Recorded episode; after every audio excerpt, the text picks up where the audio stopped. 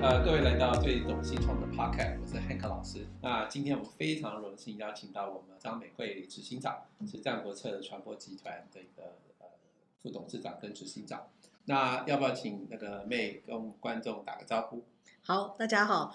刚刚这个黄老师特别提到说是最懂新创的 Podcast，那我觉得我希望今天我是最懂新创的行销人来谈新创。好，那要不要就妹呃先介绍一下？因为呃就我们所知，其实你是从一个两人公司呃成长到今天的一个局面嘛，是不是？介绍一下您的公司跟你的呃这个这个创业的过程。其实我我们大概在呃约莫三十三十五年前吧。好，那时候其实我们也是新创，只是到现在来讲，我们已经不新了哈。可是呃，其实真的就是从两个人开始做起啊，然后呃一路这样子的呃走到现在，在公司有一百三十个人，然后公司也一直持续的哈。我觉得呃很幸运的是说，一个是规模有变大，第二个是我觉得在这当中，我们所所卖的产品。在一个脉络之下，但是已经翻了好几个不同的一个一个轨道。因为我想说，一个产品要一路卖到三十五年，其实是不容易。所以你一定是知道，你虽然在当三十五年前你是新创，但是你在每五年可能你都需要自己要 upgrade 或是重新思考一下你的商品。那我们也是一路这样子到今天。目前所服务的客户大概都是呃，我们讲 global 品牌里面的前十大。里面包括呃像 Visa、麦当劳、Google、Facebook、Apple，呃这些大家都是我们的客户啊，呃然后像消费性的像 IKEA、Nespresso、f o o p a n d a 啊、Uber、Uber Eats 这些，到现在为止我们在服务很多的大的品牌。那为什么我刚刚讲说我可能是最懂新创的行销人，是因为我们的品牌里面有有新创，有很多是新创。啊，从当时 Google 刚开始的时候，eTech 刚开始的时候，呃，我们都都是我们服务的客户。所以，对于一个新的公司，怎么在这个产业上面找到它的一个切入点、立足点，或者是解决它进入到这个呃市场上的一些困难，这件事情，我们大概都有很多的经验。那我觉得是最主要，大概这几年里面，我特别有感受到，就是说，你知道，学了一身功夫啊，特别希望能够回到一些呃其他的运用，因为你就会去想。这些公司这么大、这么这么成功，是因为它可能已经很大了。那如果这些东西能不能在一些比较小的公司上面是可以被运用的？所以我们在过去的这些所学习到的经验，就开始会去思考如何的去修正或复制在其他的新创产业上。所以我想，这也是我很高兴有机会能够跟黄老师在这边一直去看很多新的团队，然后看能够怎么给他们一些呃 support。那的确也在这个过程里面也发现到，就说很多新创团队的确在这里面它有它的盲点。那这些盲点如果在当时一开始的时候你不去注意的话，你可能就会错失了机会。所以上一次我来这边跟大家分享的时候，我就提到一个例子，就是现在每次人家介绍《战国策》，然后很多人就说：“哦，听过听过，你们公司很有名。”我都会说：“不好意思，你可能知道是另外一家《战国策》。”好，因为。这个就是什么？这就是我们现在很深的一个痛啊！因为当时刚成立，谁随便取个名字，有个名字就不错了嘛。是，谁晓得还要去做什么？呃，什么什么呃申请啊，什么呃商标啊，什么这些都没做。后来呢，我们的 logo 包括我们的名字，有一家公司看了也很喜欢，他也觉得很棒，所以他就直接拿去用。那他可不可以用？可以，因为我登记的领域只有登记广告、行销、公关什么什么这些，嗯，我没有登记网络，因为那时候我还没这个知识，我没有登记网络，所以就另外一家公司他就拿去登记了，他用网络，所以做网管啊等等这些。所以现在各位如果有听过《战国策》的话，你很多时候可能听的是另外一家，因为我们所做的工这个工作呢，不是不是不需要跟大多数的人去做介绍，所以知道的人知道，嗯呃。那呃，不知道的人可能就都以为是另外一家。那这个就是我后来到现在我发展到更大的时候，其实这就是我很大的麻烦是，可是我已经没有办法解决了。对，因为他注册，你只有使用权。我不是我，我只有在我这个领域上面的那个使用权。那他也没有违法。对。可是，但是又很相近。是。麻烦的就是又好像很相近的领域，所以会让产生困扰。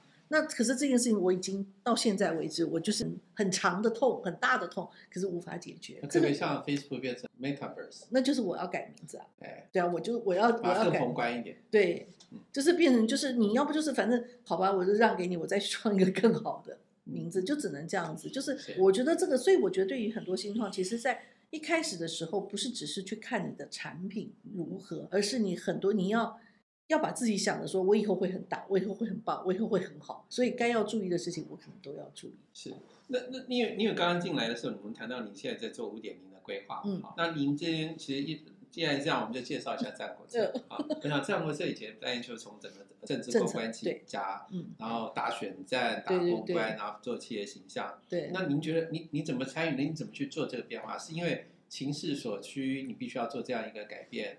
那你现在为什么要做再走五点？我觉得我们蛮幸运的哈，是我应该这样讲，就是战国策，其实我从呃这个跟很多现在在做新创的这些呃年轻的朋友，可能还更年轻，我念研究所的时候就开始就呃就就参与选战，所以后来创立公司之后呢，就就做选战。所以如果很多人知道战国策，但是因为我想，因为是台湾，大家对于选举啊太热衷了，就是有一段时间台湾的选举热是 always 是，所以就会印象中一直留着《战国策》做选举。那的确，《战国策》刚开始的时候是一点零版，我就是做选举。但做了选举之后啊，后来我们就慢慢的看到，觉得政治人物的钱呢、不好赚，因为以前呢来找我们的时候，每个候选人都讲说，哎，啊我什么都没有啊，好没有团队，没有理念，没有没有什么都没有，我就只有钱。那你看可以帮我做什么？那我们就很好做啊。所以以前做选举真的很赚钱。后来候选人来的时候，就是啊，我有团队，我有想要做的事情，但我就是没钱。你看可不可以帮我做募款？那你从这里面你就已经知道说他已经没钱了，你不可能再从他身上赚钱。所以政治就一点零就要就要开始想是二点零是什么？是那因为你不可能跳级嘛，你一定是相关的，你怎么挪移？所以我的挪移就挪移到什么？我就从政治挪移到政策，我们就开始去看我们练就的一身政治政策的这种本领、这种功夫，我们可以用在什么事情上？哪些人需要政策的沟通？那就看，譬如说工协会，它通常是代表这个产业去做很多政策的沟通。或者是外商，他很多进到台湾来，他根本不不了解台湾的法令，他需要沟通的一个协助，所以我们就开始去做政策沟通这件事情。所以《战国策》的二点零版就是政策沟通。所以进到政策沟通的时候，我的客户大概不基本上都是外商的客户比较多。那当时他们也会觉得说，他们到台湾来以前，他们就只会找律师。觉得什么事情都是律师，然后什么事情就是一个纯正信函。但你，我想我们在台湾的这个环境里面也知道，律师跟纯正信函叫最后一步，不会是第一步。那很多的外商进来的时候，第一步就是纯正信函的时候，大家就觉得你在搞什么，所以你很多事情路是走不通的。那我们慢慢的去沟通这个观念之后，就很多事情其实他的要求都非常合理，但是因为因为方法不对，所以没有办法达成那个结果。我们就开始去协助做很多的政策沟通。那政策沟通做完之后呢，你就会发现说，哇，原来政策的部分通常是站在一个公司里面的，可能是 one percent 的一个工作而已。他其他的九十九 percent，他在卖产品，他在呃销售他的服务等等的。那这些东西我们都没有办法进入，所以就觉得好像有那边有一大块的钱我们赚不到。那我们就开始要转变，好，我们希望能够赚那边的钱。那我们就开始就说，哎，那你有些什么行销活动，我们也可以做啊。他想说，那你们战国社会吗？会会会，我们什么都会这样子，不会我们也愿意学啊。所以我们就从二点零的政策做得很不错之后，我们开始希望能够进到商业。那那时候正好有一个机会是，呃，麦当劳。麦当劳当时遇到了非常大的一个油品的危机，那时候说那个麦当劳的那个那个炸薯条的油啊是重新炸，然后里面会产生一种叫一种叫砷这种元素，所以大家就很恐慌。可是后来发觉说他他必须要去沟通这件事情，在那个之前哦，他不觉得他们因为麦当劳那时候那个品牌是像神一样，就不可能有人挑战他。那那件事情之后呢，他发现说，哎，他需要做一些政策沟通。那我们开始去帮他做了政策之后，那他就觉得，哎，我们这也很负责任嘛，这个团队很负责任。那你看看，呃，那有一个什么商品行销，那你们试试看看可不可以做。所以我们就从麦当劳的这个呃愿意让我们去尝试商业的部分，我们就进到商业，所以就一路做到现在，麦当劳还是我们客户。然后我们开始就开展了，譬如说像呃这个像现在 IKEA 昨天才刚开的那个敦敦北店的 reopen，那也是我们做，从关店到开店都是我们做的哈。那就开始就进到了所谓的三点零，就是商业的这个部分。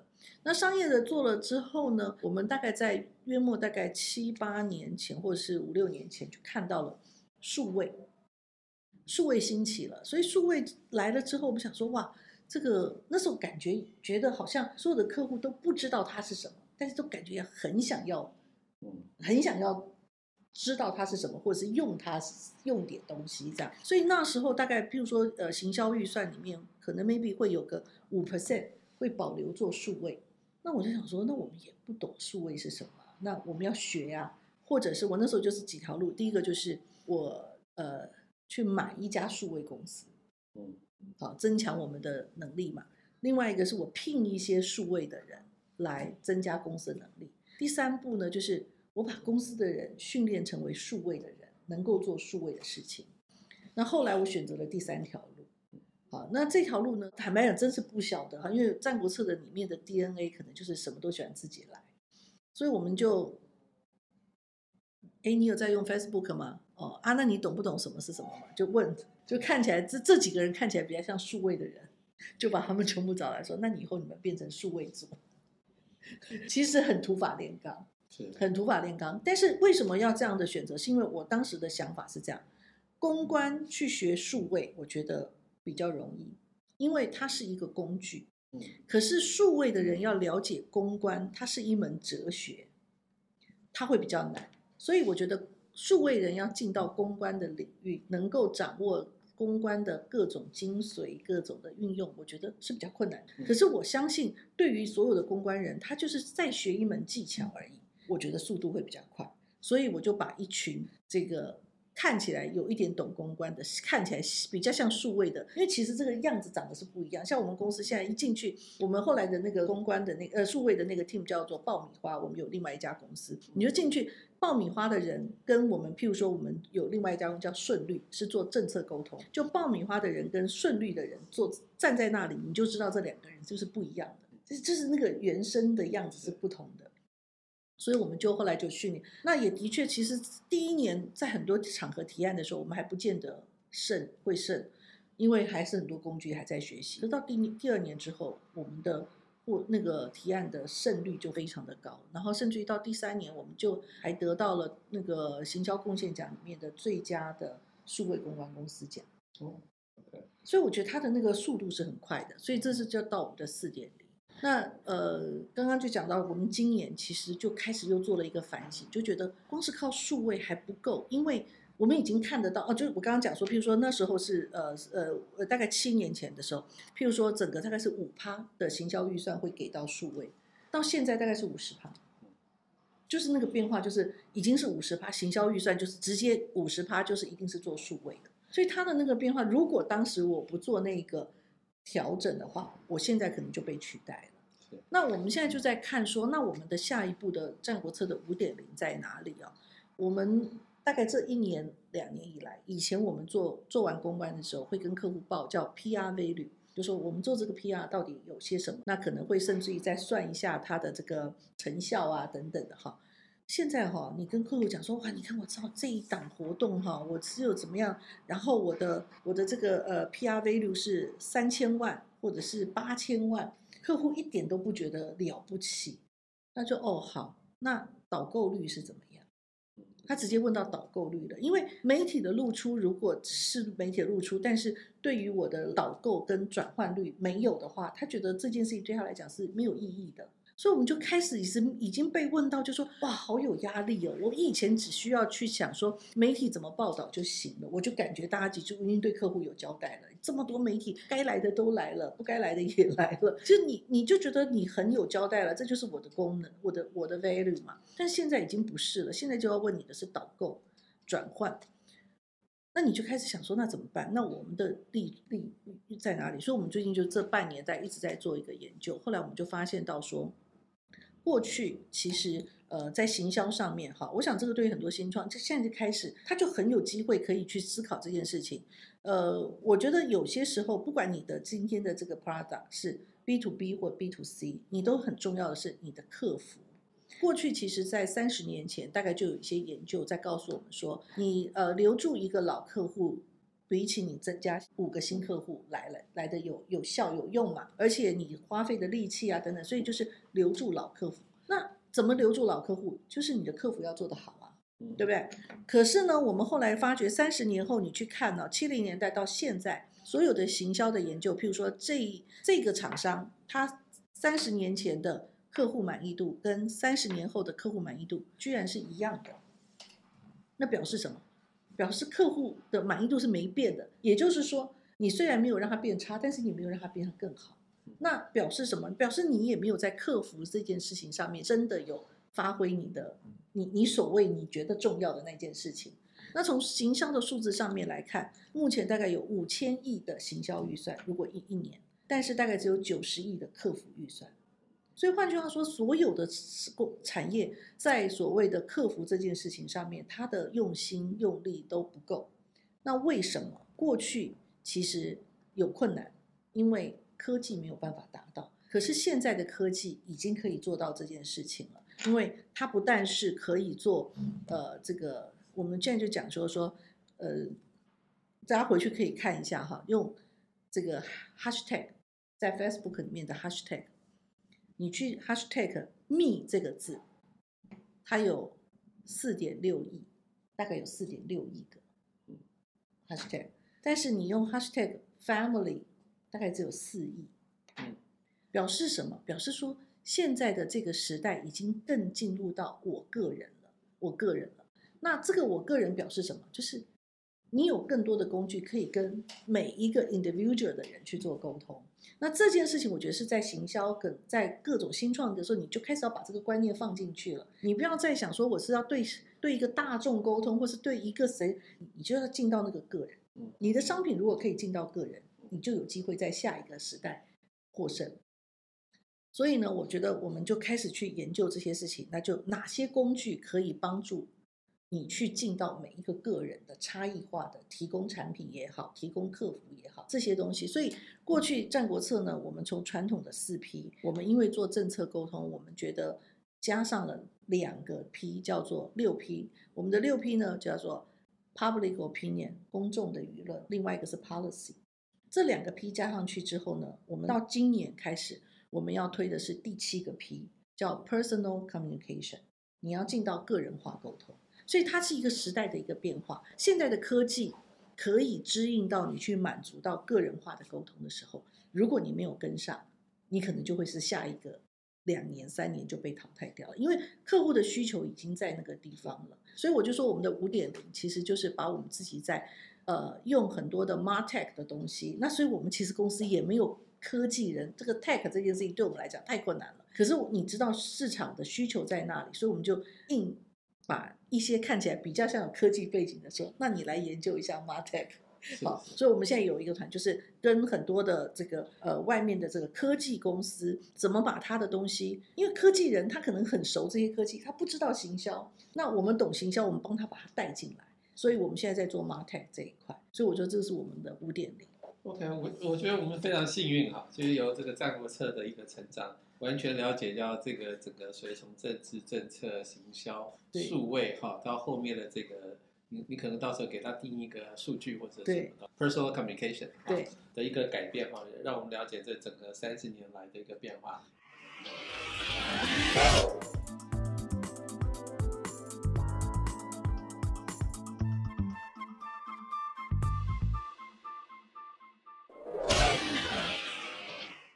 刚刚妹用花二十分钟时间谈了他这几年的一个转变哈，那我想这一次他这个总从两人到一百三十人的一个变化，跟不同阶段的一个演变哈，随着时代的需求，那我想他也一直非常 catch 这个变化。那我们现在谈到这个新创哈，因为我想在你们这样的一个行销，我觉得新创其实也什么都想做，那也许太多，但行销对他来说可能是相对来说一刚开始他不太会去想到，因为他会会马上连。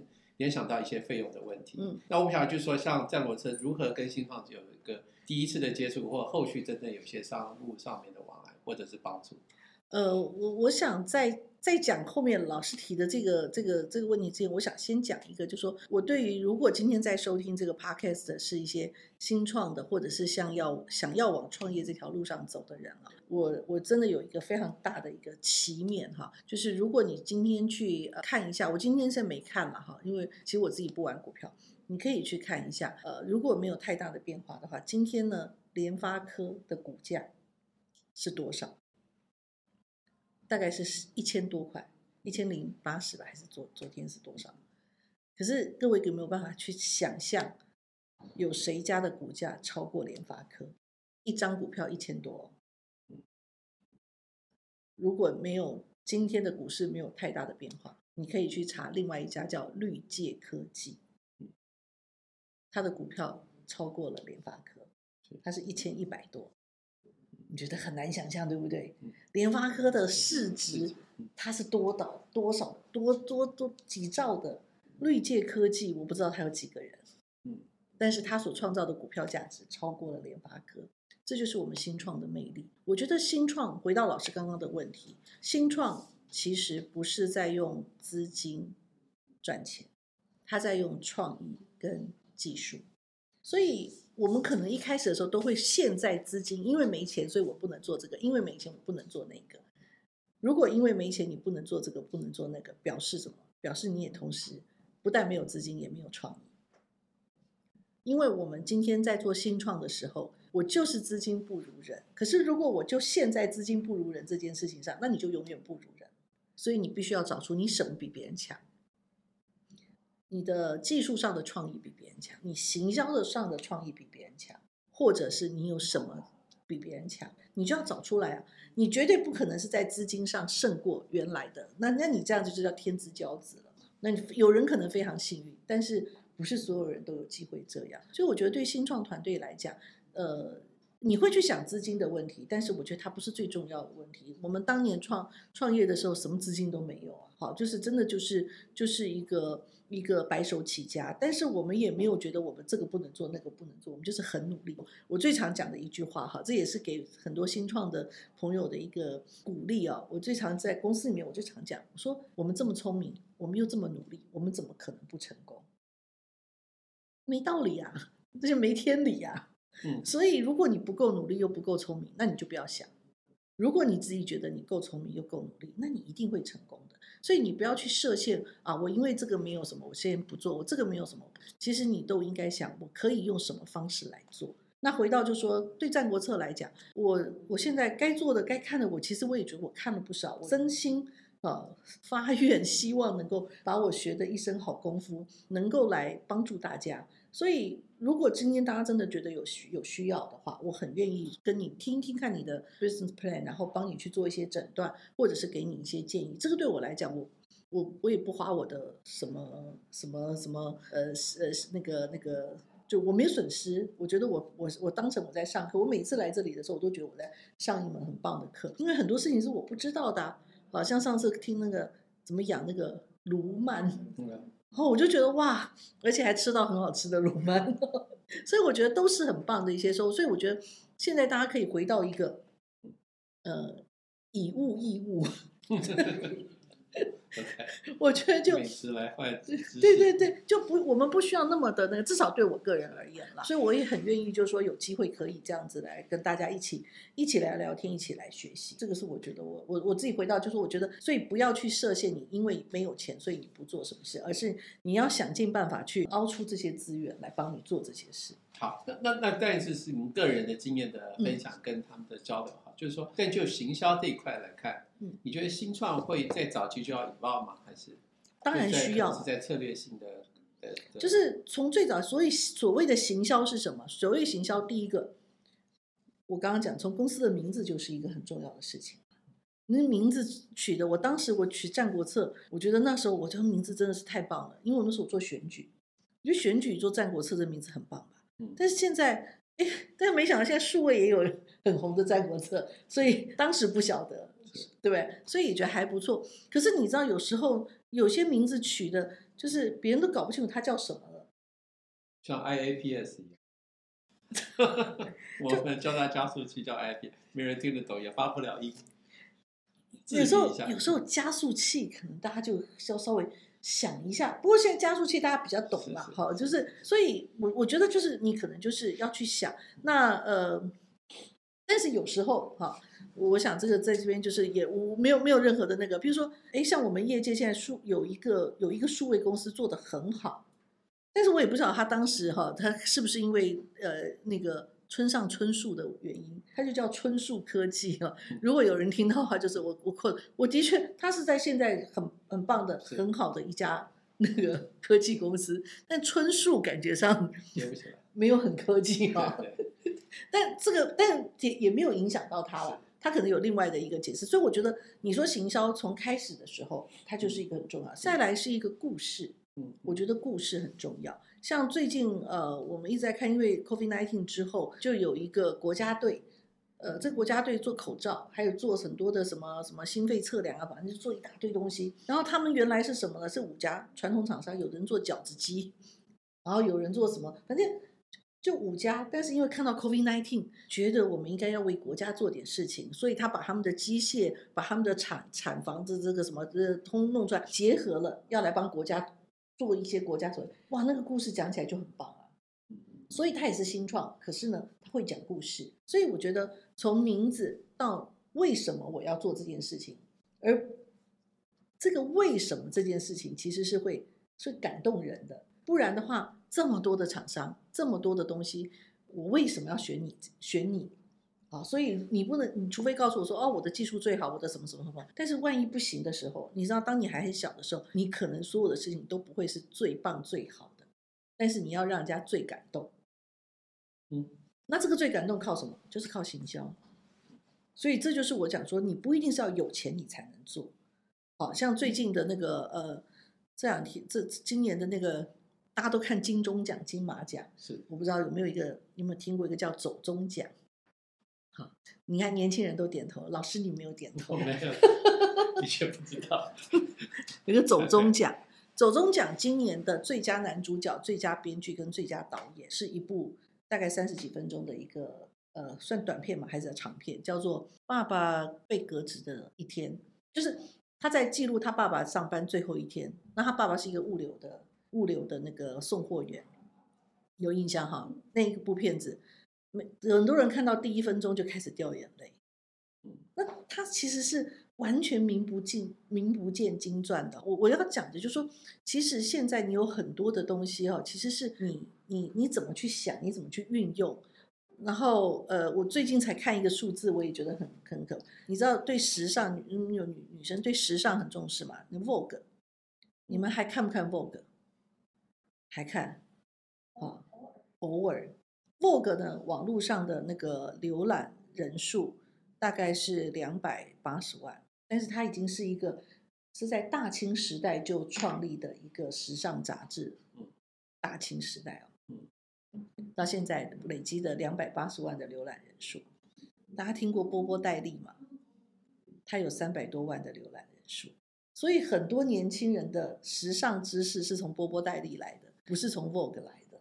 所以新创完全有能力打败原来的旧的品牌，所以这是我看到的力量。所以不要妄自菲薄，不要因为没有资金而设限。如果你是因为资金而设限，那就表示是你的创意不够。所以我觉得在很多时候，我要很鼓励大家不要被现实而约束，但是我也要劝大家很清楚的认知一件事情：如果觉得自己的创意不够，那你就乖乖的去上班，好，不要一直想新创。这这个如何去辨别这件事呢？大家其实，在创业一定有一个梦嘛，哈，嗯不管是有个技术，他觉得说，呃，这个东西真的是解决一个什么问题？我想，呃，我想，不然他创业干嘛？哈，所对以那怎么去 qualify 他这件事情？是跟妹聊天之后，我觉得可以多请教一些人，因为有时候你觉得很棒的东西，或许人家觉得这早就已经有了。我记得那时候很多年以前哦，大概我觉得约莫有二十年前吧。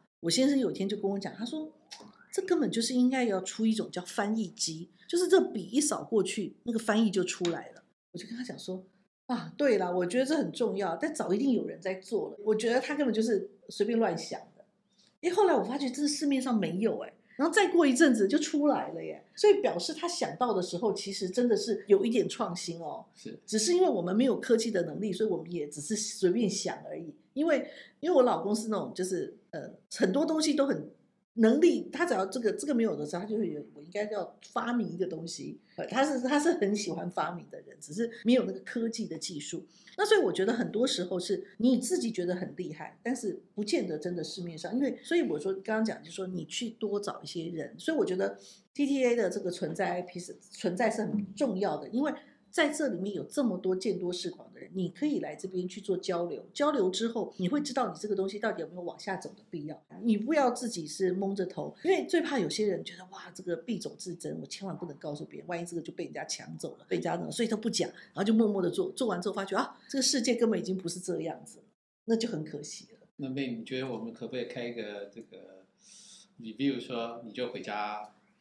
去找工作，这样很残忍的告诉这些创业者。但我我们需要做这个事吗？你觉得？我觉得，我觉得两件事情都叫鼓励有机会的人往下找，帮他创造机会，给他舞台。另外一个就是真的很现实的告诉他说，这个事情可能真的还有一大段距离，你回家要再多好好想想。好吧，我想这个也许是我们可以来做的事情哈，就是说，的确在这边，因为的确很多地方是这种鼓励的性质为多了，嗯，但是就是说，是不是？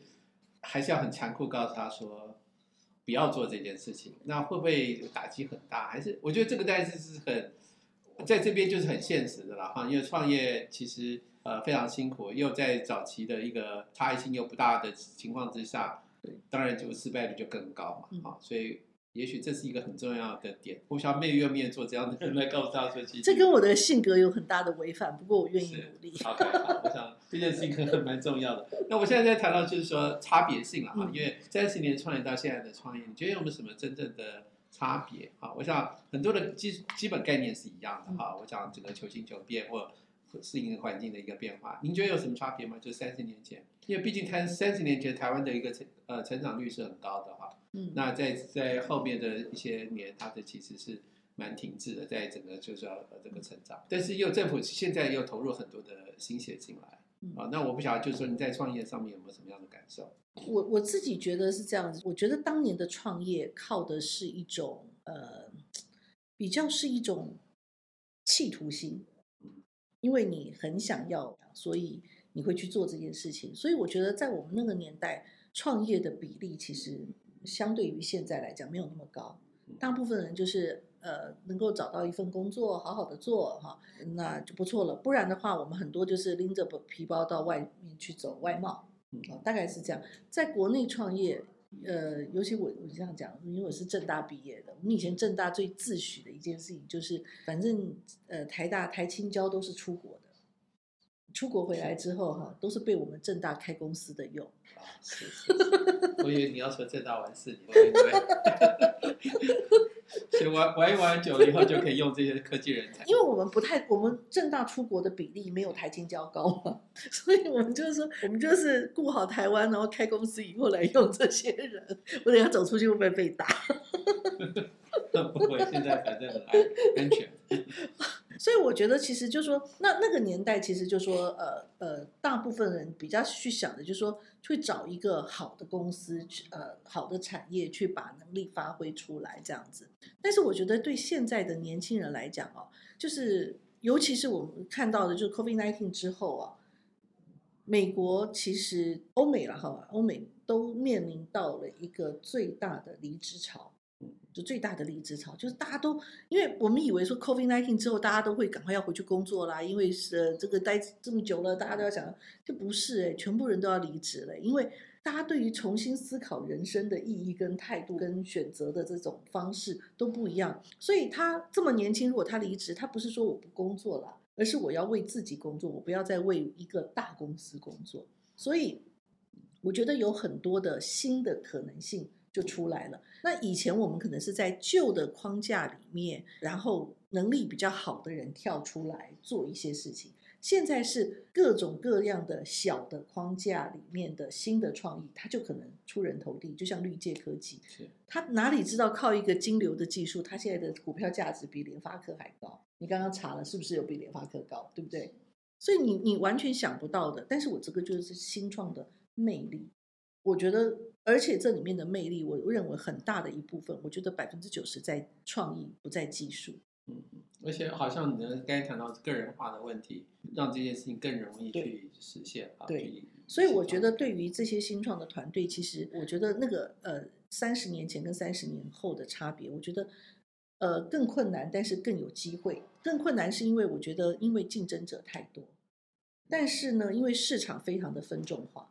所以你就非常有机会在虽然竞争很多，然后又很分众，但是只要你能够抓对了，你就可以扶摇直上。